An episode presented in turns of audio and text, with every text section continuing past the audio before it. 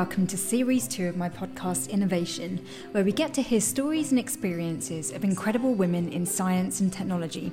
Not only will you get insights into some fascinating innovations, but you may also even relate to their stories, especially if you're a little unconventional or non conforming. As with all science and technology, what these women do for a living has a real impact on all of our lives, and we often don't realise it. But here on Innovation, I'm also giving women a platform for them to be heard, or for us to be inspired and uplifted by what they've learned along their life's journeys, both personally and professionally. This week, I talked to Anna Gates, a civil engineer working in nuclear power engineering. My name's Anna, um, and I'm a civil engineering degree apprentice. I currently work for EDF Energy, um, based in Hinkley Point C in Somerset. I have recently discovered, and I'm very embarrassed to say this, that Hinkley Point C is a nuclear power plant that we're developing in the UK, as you said, in Somerset, and it's going to be opened soon. Um, we actually haven't built a nuclear power station in the UK for I think 20, 25 years now. So um, a lot of the, the fleet of EDF are, are, starting to shut down, coming to the end of their life. So we've discovered a need for a new nuclear power station, um, which is Hinkley Point C. So Hinkley Point C comes into the, the equation. It's um, a new power station and it will be powering 6 million homes. Um, and we're hoping to get the first reactor on 2025. Gosh, and has there been sort of much um, sort of controversy over the fact that the UK in a couple of years will have nuclear power. Yeah, there's plenty of controversy about it. Um, but actually, if you look at the other side of the equation, where a lot of the energy supply in the UK at the moment is nuclear, um, we're currently shutting down. So there's eight nuclear power stations in the UK owned by EDF and they're slowly shutting down. So the nuclear baselines, the baseline that supports our energy supply at the moment, is slowly getting smaller and smaller. So that um, it's a, a, low carbon energy. Um, so alongside there, you've got renewables such as wind and solar, but nuclear is one of the most reliable sources of energy that we have in the UK. So it's really um, when you look at it in, in, that sort of side of things, it's it's so key that we have this new power station. Um, even though it is nuclear, there are um, obviously risks and things, but it's a new design um, and they are um, there's there's loads of loads of good things about it as well as um, kind of mitigating all the, the stereotypically negative things about the, the power station. So I have to draw attention to the fact that you're kind of half whispering because you're at university right now, aren't you? Yes. Tell me I about Tell me about your sort of, um, I guess it's studies slash apprenticeship, hands on work that you're doing. So I do a degree apprenticeship. Um, which is um, kind of a part-time degree, part-time working. Um, so I do it's five years in total, um, and I work on Hinkley Point C. But at the same time, I'm getting my degree in civil engineering. Um, I'm currently on my block release, which is why I'm a bit quieter. I'm not in the office. I'm um, actually at the university at the moment. So we do block release, um, we do all our modules, we do coursework, um, all our labs, seminars, tutorials, the lot, and we try and squeeze that into eight weeks of the year. Um, and so it works out over the five years, so something like 40 weeks. Um, so a lot of credits to squeeze into that time. Um, and then I kind of at the same time are working towards my incorporated engineer with the Institute of Civil Engineers. So that's um, a qualification that I'm trying to, to kind of put alongside the apprenticeship.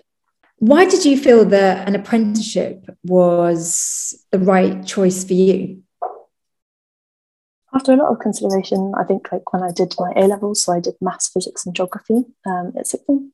Um, and the sixth form I went to, they're quite keen. I kind of followed that traditional route, did an apprentice, uh, sorry, did, did a degree. Um, so I applied to uni, was kind of on the way to do a civil engineering degree, and I sort of um, did research. My I talked to my parents a little bit, and they kind of had found out about these degree apprenticeships, and so they're relatively new at the time. Um, but the more I looked into it, the more it kind of appealed to me, the sort of hands-on side of things. I was like, well, actually, I could learn like the practicalities of engineering alongside learning and getting a degree, and a degree being a, a hugely um, commendable qualification alongside the apprenticeship and kind of getting rid of those stereotypes because I, I had loads of stereotypes about apprenticeships at the beginning. Um, and then I looked the more I looked into it the more it appealed to me. I could actually be doing this hands-on being an engineer at the same time as getting my degree. So that's the reason I went for it in the first place.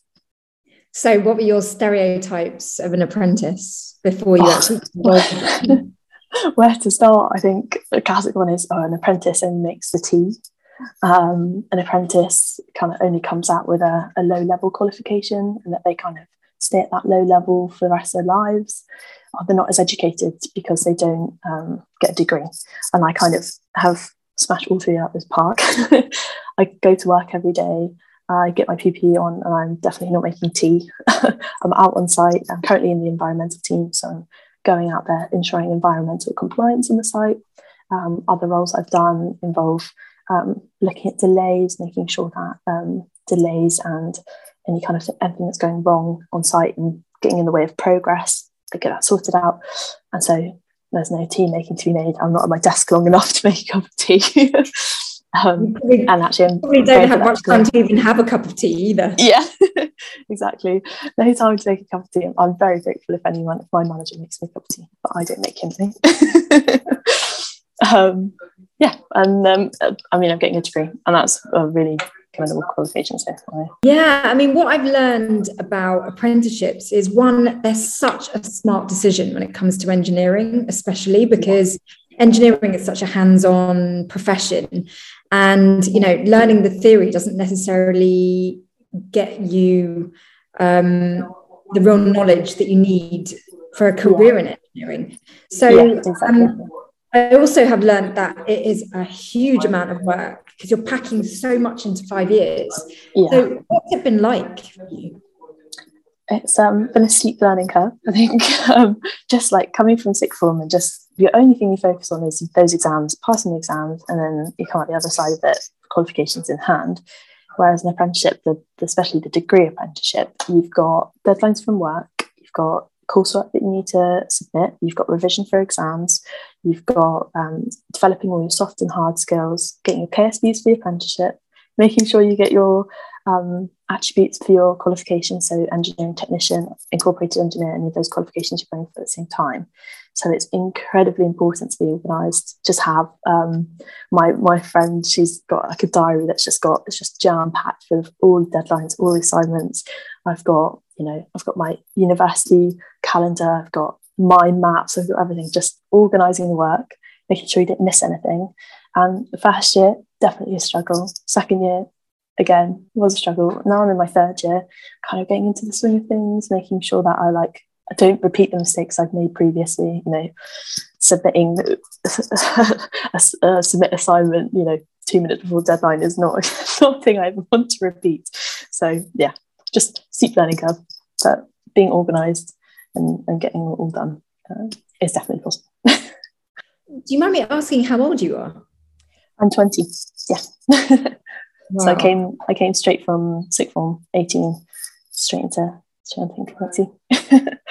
because something that really strikes me about engineering apprentices is just how much more mature yeah. you are. Yeah. So, um, do you see that difference between you and maybe um, your sixth form friends who maybe chose university? I do. Yeah, I think because we have to balance so much, and also we're in like a workplace with um, graduates, adults, you know, people who aren't necessarily my age group, I think it definitely brings you up to kind of like I mentioned, you know, I started saving for my pension when I was 18. Uh, you know, I'm paying rent. I'm, you know, I've got bills to pay. I've got all of this that necessarily my, my friends from sixth form, they're graduating this year, but they don't have any of that in mind and they're kind of applying for jobs now. I applied for this job when I was 18. I did an assessment centre, did an interview, went to Bristol to go for this interview. You know, I had to suit on everything. So I think there's definitely a difference in kind of mindset and where you are in, in maturity um, doing the apprenticeship. So why nuclear power for you? I think for me, I've always had such a keen passion for the environment. Like growing up, all the headlines I ever heard were, you know, ice caps are melting, polar bears going extinct. Like I think it's always been something. I, I, guess a lot of people kind of refer to our generation as like the climate um, climate generation, like people, like teenagers like Greta Thunberg and um, kind of raising awareness and being like, actually, we're quite annoyed about this and we want to do something to change this. And I think that's why I went into civil engineering in the first place is I can now contribute to the infrastructure that's going to change our society. And I think that is why, bringing back to nuclear power, Hinkley Point C, that's why I'm doing it because I'm building this massive piece of infrastructure that over its lifetime of 60, 80 years is going to save so much carbon compared to like oil and gas and those traditional energy forms. And so nuclear power is low carbon technology. And that to me is so important that I'm providing well, six million homes worth of low carbon electricity um, and using my skills, learning for myself as well for my apprenticeship, get my degree. So um, just trying to help the environment and move us on as a society to focus more on low carbon solutions rather than the carbon heavy solutions of the past. What about the sort of risks to the environment in using nuclear power? Like, where do you stand on that? I think um, there's lots of like facets of it, um, and like the big one is nuclear waste um, and how we process that. But there are like experts in the field that process um, nuclear waste and to deal with the safety of that and make sure that there isn't any environmental damage over that. And you know, there's a great track record um, in the UK with that. So I think on that stance, I just I trust the experts, trust the nuclear engineers, sort of doing all that kind of stuff. Um, so yeah. What do we do with the waste? Just out of interest, because I was actually socializing with friends this weekend and I we were all talking about it and yeah. um, kind of saying that it just gets dumped in the sea. Is that? No, definitely doesn't get dumped in the sea anymore. Um, I think there's like been there's been bad things in the past um, in Europe, in the UK, um, with like you know theories jumping in the sea and stuff but it's all processed. Um, some of it goes abroad i think. Um, i'm not entirely sure about the power C because um, i'm so focused on all the structures that the actual commissioning of the plant i've um, not had too much involvement in personally. Um, but i know it, that it, it, gets processed in places like sellafield um, and yeah that's an extent of my knowledge but it doesn't definitely doesn't go in the sea So tell me what you are focusing on then um, in terms of kind of like the area of expertise that you're building. So at the moment, I'm in the environment team. Um, and so that's kind of ensuring environmental compliance. So a part of my role is making sure that the air, the particulates of gas in the air are um, of the right standard. So I collect all the tubes that um, like diffuse the, the gas particulates into the tubes. They go off to the lab, get sent off, see about basically like all the the plant that we have on site and if that is um, producing too much sulfur dioxide, too much of other gases. Um, and so we have like permits and we have um, agreements with the environmental agency about how much we can um, do with that. So that's part of my job.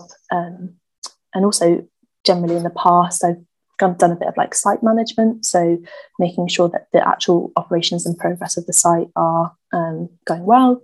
I've done some experience in like the drawing office. So when there's a problem out on site, um, say an environmental change where um, some rebar isn't fitting in quite how they thought it would in the drawing, and then they brought it to site, it doesn't quite fit in, so the steel is just not um, not going to plan.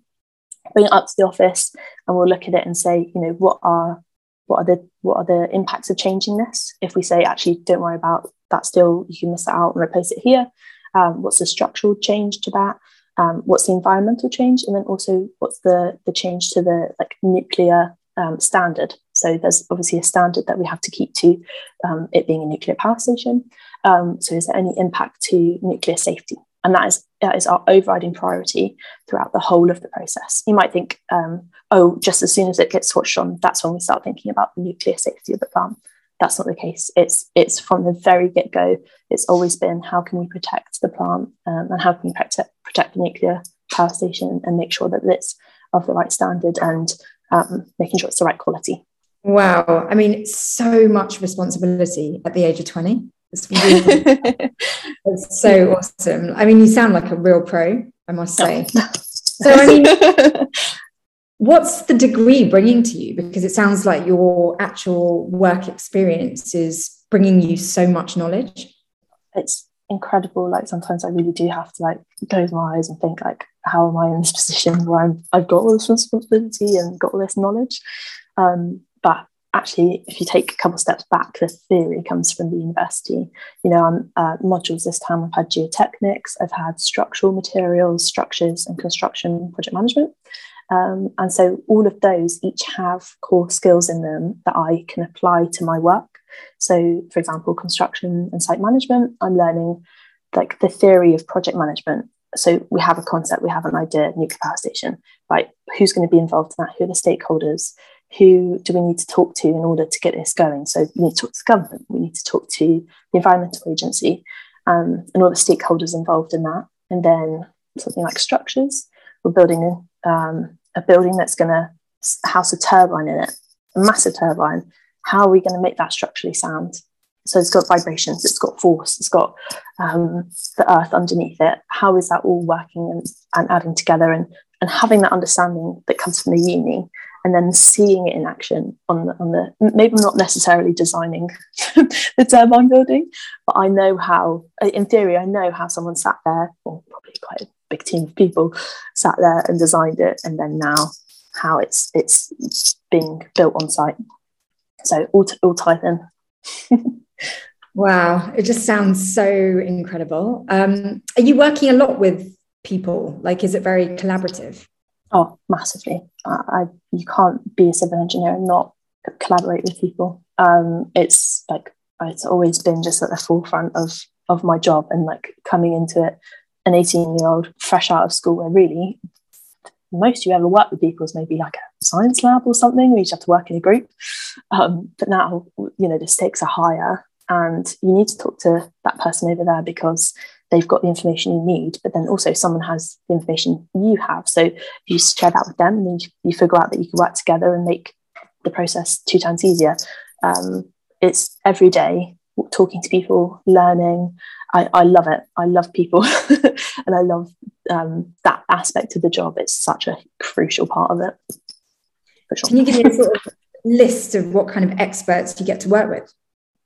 Um, so the guy I sit next to is um, a water and soils specialist. So he's um, subject matter expert on water and soils. Honestly, any question you have about water, he's the guy.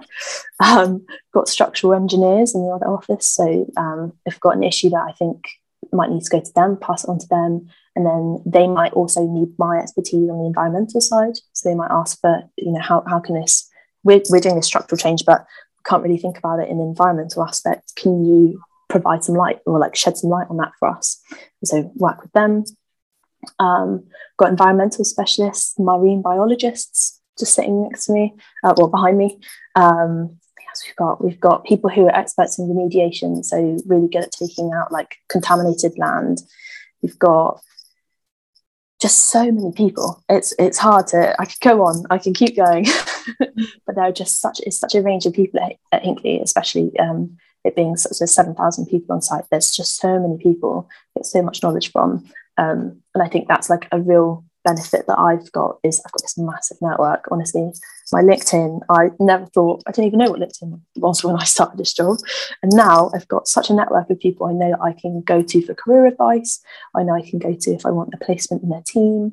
Um, you know, uh, and in the future, if I ever want to come back to the job or if I want to, I've moved on and want to see if there's got a job in water and soils, then I know I can go straight to that guy and he'll know, put me in contact. So yeah, the benefit of a network is uh, so apparent to me these days. How has your confidence helped you in what tends to be a very male dominated world? It's definitely been a, been a massive journey. I think when I first joined, especially, I just think I was so timid because I had never been in a situation like that. I, you know, I have always been, I feel like I've always been quite adaptable, but I feel like I've been quite quietly adaptable. So just in the shadows, being able to fit myself into situations and um, kind of listen to people and observe them and kind of then fit myself into the equation. But definitely being in the last two years, my confidence has like skyrocketed. I was definitely not always been this confident. Um, what happened? I honestly, it's the apprenticeship. Honestly, I I, I can't benefit. I can't um, credit anything else but being in the workplace and kind of just being not forced to, but like being put into situations where actually the only person people are relying on is you. And the only pair of people that are meeting, you know, this person here and this person here, the person in the middle is you. So if you don't communicate with those two people, then there's going to be a big mess basically. And so when you get given that responsibility at first, I was definitely like, I can't do this. Please don't don't don't give that don't give that work to me because I can't do it. Then I had a manager who's just very um, strong-willed and stubborn. Maybe um, he won't like me saying that, but and he was just like, "No, you've got to do it. You've got to you've got to put yourself in that position. You've got to do this piece of work, and then at the end of it, come out and think, no, I actually I actually did that." And you know, then that is that's the confidence boost, and it kind of has gone like like kept like a basically like a I don't know like a stairway, just like keep little confidence boosts over time, and then that kind of trajectory upwards. Um, so I've, I think I've always had confidence within me, but I think being in this job has kind of brought it out of me. I kind of now I'm like loudly adaptable rather than quietly adaptable. I was I was just going to say about being in the male dominated industry. Um, that is like a it's a massive thing. Like I'm a woman, I'm also a young woman, um, and not many of the, the teams I've been in have ever had a young woman in their team um, for the time that I've kind of hang around. So um, I think it's again a, a, case of just proving yourself um, and making sure that the people around you, even though you might not know how to react to you being there, you just kind of have to quietly like keep pushing away, keep like affirming that, yeah, I'm here, I'm here to do a job. I'm not here because I'm a woman, I'm not here because I'm a man, I'm just here because I'm an engineer. And I want to solve problems the same way that you do. And so don't treat me any differently. and it's definitely not always easy. Um, there have been situations where it hasn't been easy. I haven't been able to stand up for myself because they're, you know, older guys and, the, and they've been in the construction industry for years and they they're just a bit confused while you're there because they've you know you've never they've never had women sitting around a table trying to contribute. So it doesn't always come naturally but actually a lot of the guys i talked to after my placements and kind of getting feedback from them they were like yeah you know we, we you actually are quite assertive and you should like work on that. And it's really positive to have that confidence boost and recognize that people are just everyone is really happy that i'm there. And it's tricky at times but yeah just to be assertive and be confident. wow, it really sounds like you found your stride, and yeah. um, it's very inspiring to see that. Um, what's the coolest thing, coolest engineering thing you've done so far? Hinkley Point is just like endlessly, like every day there's something new that's just going on, and it's just like, wow, how's that? How does that even happen? But we, I, I spoke about the turbine hall, um, and it's basically these massive blue steel columns that you'll see on all Hinkley Point social media. Um, and basically, just I was contributing to that kind of area. And um, I do like health and safety walkarounds, that kind of thing, and environmental walkarounds. And just, just uh, for me personally, it was just being part of that, being part of that project that got these huge steel blue columns just up in the air somehow. Um, and just being part of the team that like alongside the contractor alongside all of the people in the office um, just seeing those columns go up and being like well actually yeah i was a part of that team that got that there. Um, and i think that's that must be the coolest thing just the people um, and being part of the team. Because um, i would never have imagined myself doing this two even five years ago. So so many people have a preconceived notion that to be in engineering, you've got to be really good at maths and physics. Um, what's your take on that? Is it true? No, it's not true. I think you have to have a passion for it. You have to have a passion for learning. And if you've got that, honestly, it can take you anywhere. I think there are people on my course, especially less academically inclined, more academically inclined, but then we learn from each other. And that's the beauty of the apprenticeship is that some people, if you're maybe less academically inclined, but maybe more practical, um, and then you're working in a team with someone who's maybe more academically inclined but less practical, you can share your practical skills. Everyone has skills that they are that are useful, that people want to know about. And traditionally, if we view academia as like the highest tier of skills, then I, I don't think that's true. I, I think that everyone's skills are are equally as important and being able to present or being able to go out on site and solve a problem or going back to the office and writing up some incredible maths and physics equations to kind of get that solution that's the point is that we all can share and learn from each other. Obviously the university side of things is quite intense sometimes with the maths and the physics but I have had guys who have done like um, BTEC qualifications at college. We've got guys who are you know did A levels maybe didn't do as well but have kind of worked hard to get themselves back up to the level that they need to be in terms of the the university side of things so yeah I don't think it's true Your parents must be incredibly proud of you because, I mean, at the end of all of this really hard work, you're going to have pretty much a guaranteed job. I mean, career path. Yeah, I think my uh, I think my parents are very happy that I, uh, they won't have me back at home. Maybe they'll be sad, but um, yeah, I think I yeah I'm just in such a, a like an amazing position to think that actually when I finish this degree I could go anywhere I could go abroad, I can go and do a master's, I can go and continue to work for EDF. Maybe if Sizewell C gets up and running in Suffolk, maybe I could go there. You know, there's just endless possibilities, and I'm in a really fortunate position to be in that place. Yeah. Do you want to be doing what you're doing forever? Yes and no. I think I always want to be doing something engineering related, but I think the the possibilities that I can take, whether that's sort of like a geotechnical route or if that's more structural route, or even if I do structures for 10, 15 years and then decide, do you know what, I don't think I want to do structures anymore. I could do um, geotechnics or I can do uh, foundations or I can go and be a site manager or I could go be a project manager. And that's what I love about engineering is that you can literally do anything at any time. You can have career change. And as long as you've got that experience, um, that network, you can go there. So yes, what would be your slice of the engineering that's that you're doing? I'd say my main like focus and and the kind of thing that I've enjoyed most over as like a snapshot is like site management. So that's more of I'm a presence on site that is um, representing a team of people who want this thing to go. They want this thing to be constructed. They want to put uh, walls up, roof on, and people want to use this building. So I'm a part of that team that says, you know, go down to site, all the people building the building the walls, building the roof. What are your problems? What do you have going on that um, we can I can help you with?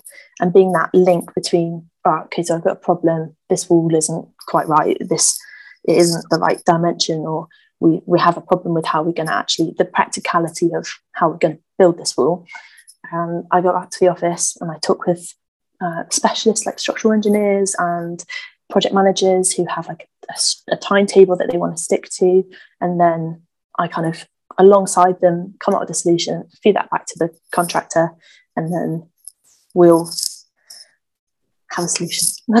And everything is completely smooth. Not quite not all the time but oh that's yeah. that's so clear. Um thank you for that. Yeah because you know what you do just sounds so impressive and kind of almost intimidating i'm just like wow she's like telling people what to do like yeah.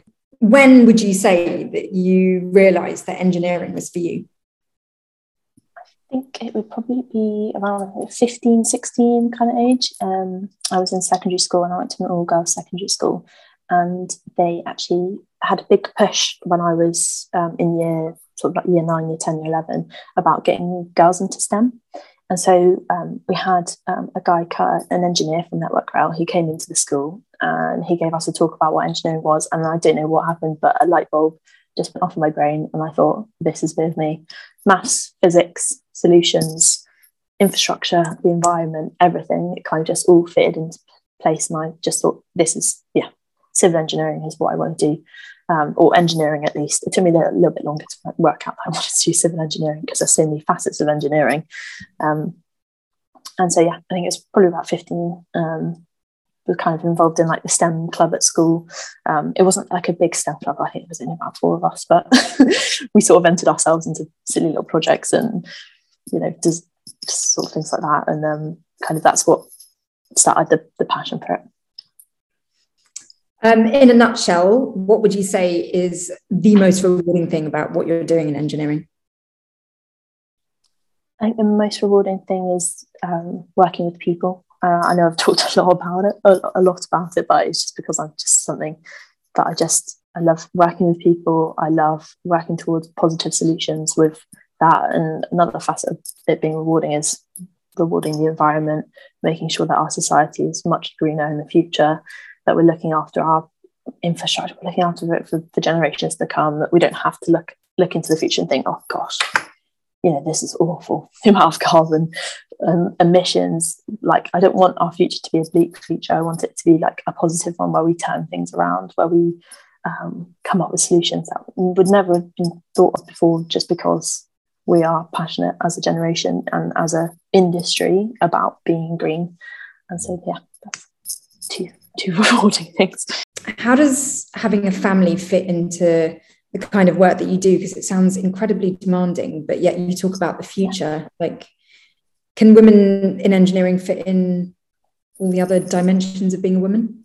Yeah, I, I definitely think so. I think like I have role models on site who prove that time and time again that they can um, balance a hugely successful career alongside a family, alongside um, you know traveling, alongside experiences. It's not all just about. It sounds really intimidating and really intense. And if I had heard myself speaking two years ago, I think I would have been like, no way, I can't do this. Because I think that's like sometimes a natural tendency, um, especially with women, like just be, no, I can't, I can't do it. I'll use someone who can do it, who's more capable than me. But actually, if you have that belief that you're capable at your job, capable at raising a family, or capable at gaining loads of experiences, if you know, I think it's all possible. You know, and sometimes my social life does suffer a tiny bit from all the deadlines and coursework I have. But actually, I, I live in a house share, and um, we always find time to kind of have fun and like have that side of things as well. So um, yeah, I definitely think it's possible based on the role models I have, and you know, lucky didn't have any children myself, but um, I definitely like see the women who are generations above me just doing such an incredible job that I definitely think that I could have that in the future. Would you recommend uh, what you're doing to youngsters who are thinking that sounds really cool? Like, I wonder if I could do it. And if so, what kind of like key pieces of advice would you give anyone considering doing what you're doing, given that you've got like three years of hindsight?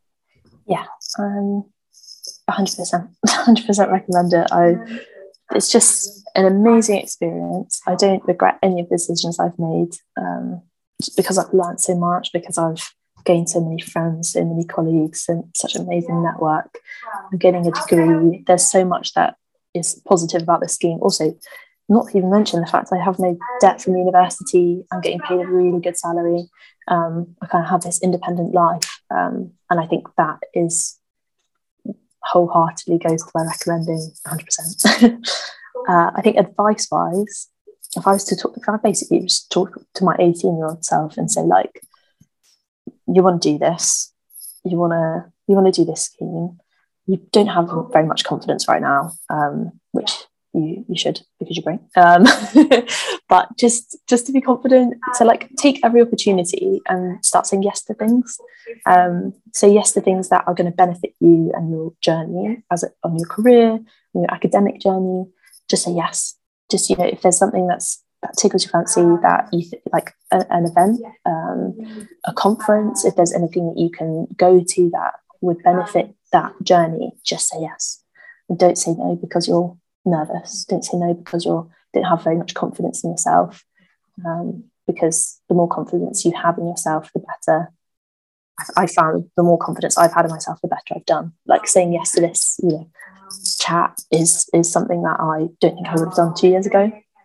But I love the fact that maybe whoever sees this, whoever reads the book, whoever has that, if if that is if that inspires just one person, like that guy who came into my school and said, like, this is engineering. If if that happens to just one person, I will be unbelievably excited because I just want people to know that this is my journey and this is how I've done it, but you can do it better. You can do it greater. You can, you know, you can do it yourself and just have confidence, um, even when you don't have very much, and just take every opportunity that's given to you that is a good one. um, that's uh, Anna, honestly, you give me goosebumps. I really privileged to have met you and somehow got connected to you. Um, thank you so much for taking the time to no share worries. your wisdom. How does someone have such wisdom at 20? Um, oh. And good luck for everything thank you're you. doing. Your, your career just sounds so exciting. And, uh, you know, I picked up a word in the States when I was living there, which was badass. And you are the absolute definition of badass. Well done on what you're doing. Thank I'm blushing. so incredible. Um, caring about our environment and powering people's homes, and and um, I can't wait to see what you do next. Was it such a privilege to meet you, and I can't believe I'm even talking to you. I'm fangirling a little bit about your success. Like you as a role model is just incredible to, to be able to have these conversations and um, yeah i'm just immensely grateful so thank you for your time so Thanks for listening, and please do subscribe to this podcast and maybe even rate and review it if you can. The more ratings and reviews, then the more interest from those trusty algorithms, which could help to increase the reach of this show. And you can watch the video recording of this conversation on YouTube on my new series called Esteemed. It's all about self discovery, self evolution, and inclusivity on innovation. Let's all strive to be in the best versions of ourselves and celebrate others being themselves too. As always, be kind and loving, and I wish you all a great week.